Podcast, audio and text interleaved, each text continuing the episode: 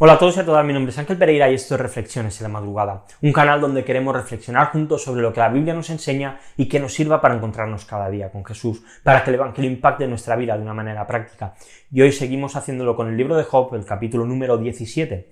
La verdad es que creo que no hay nada peor que dejar que nuestra mente tome las riendas de nuestra vida, que empiece a, dejar crecer los propios pensamientos que tiene, y porque de una idea pequeña y absurda a veces, poco a poco va creciendo, se va haciendo más grande, hasta el punto en que a veces hasta se nos convierte en una paranoia dentro de nuestra cabeza. Y quizá pueda parecer que es algo complicado que, que pase, pero creo que es algo bastante sencillo y bastante normal. Nuestra mente produce y nos bombardea con pensamientos diariamente que a muchas veces nos llevan a tener momentos de verdadera angustia y de verdadero miedo. Y como algo muy pequeño se puede construir, se puede llegar a convertir en un enemigo muy grande, quizá el más grande que hemos tenido nunca delante nuestro. Y esto se multiplica en gran manera cuando además estamos pasando problemas, cuando tenemos dificultades, cuando tenemos momentos difíciles. Y ahí parece que el mundo se acaba, la paranoia se hace cada vez más grande y las ganas de vivir y nuestro ánimo casi desaparecen y nos gustaría acabar con todo. Y vemos que la realidad es que Job estaba un poco así. Los versículos 1 y 2 dicen, mi espíritu está quebrantado, mis días extinguidos, el sepulcro está preparado para mí. No hay sino escarnecedores conmigo, y mis ojos ven su provocación. Creo que es fácil que miremos a Job y le juzguemos. Que miremos a Job y digamos, Job, te estás equivocando, has fallado, has errado. Pero si volvemos a mirarnos a nosotros y miramos a esos momentos difíciles de nuestra vida, cuando estábamos en la cama sin poder dormir dando vueltas, donde deseábamos que se acabase por fin el sufrimiento y el suplicio por donde pasábamos. Así es como estaba Job, y me atrevería a decir que incluso más de lo que muchos hemos pasado en esta vida.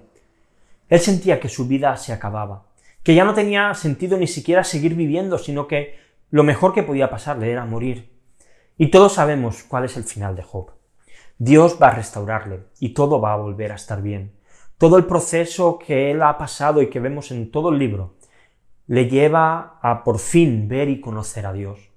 Y es que a veces pasamos por momentos de estos de paranoia que hagan que nos olvidemos que Dios está de nuestra parte.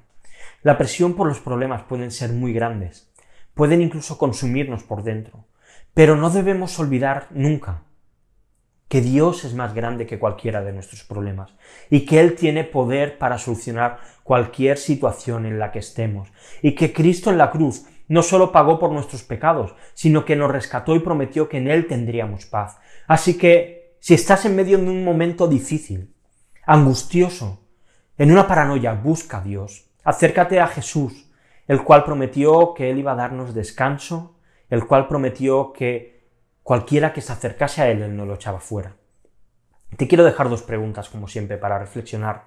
La primera de ellas, ¿Cuáles crees que son los principales errores que cometemos cuando nos emparanoiamos con cualquier situación que vivimos? Y la segunda, sabemos que el final de Job trae esperanza y que trae alivio. ¿Qué te produce en ti ver la manera de actuar de Dios en todo el transcurso del libro? Y te dejo, como siempre, también unos textos para leer, hoy Proverbios del 1 al 4. Y acabamos pues aquí esta semana de reflexiones. Si te ha gustado el vídeo y lo estás viendo en YouTube, pues dale a like, suscríbete al canal y dale a la campanita si no lo has hecho.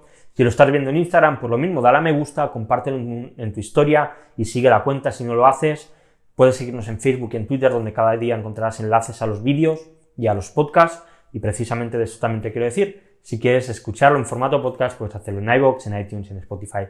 Así que nada más, lo dejamos aquí. Volvemos el lunes con una nueva reflexión aquí en Reflexiones en la Madrugada. Hasta luego.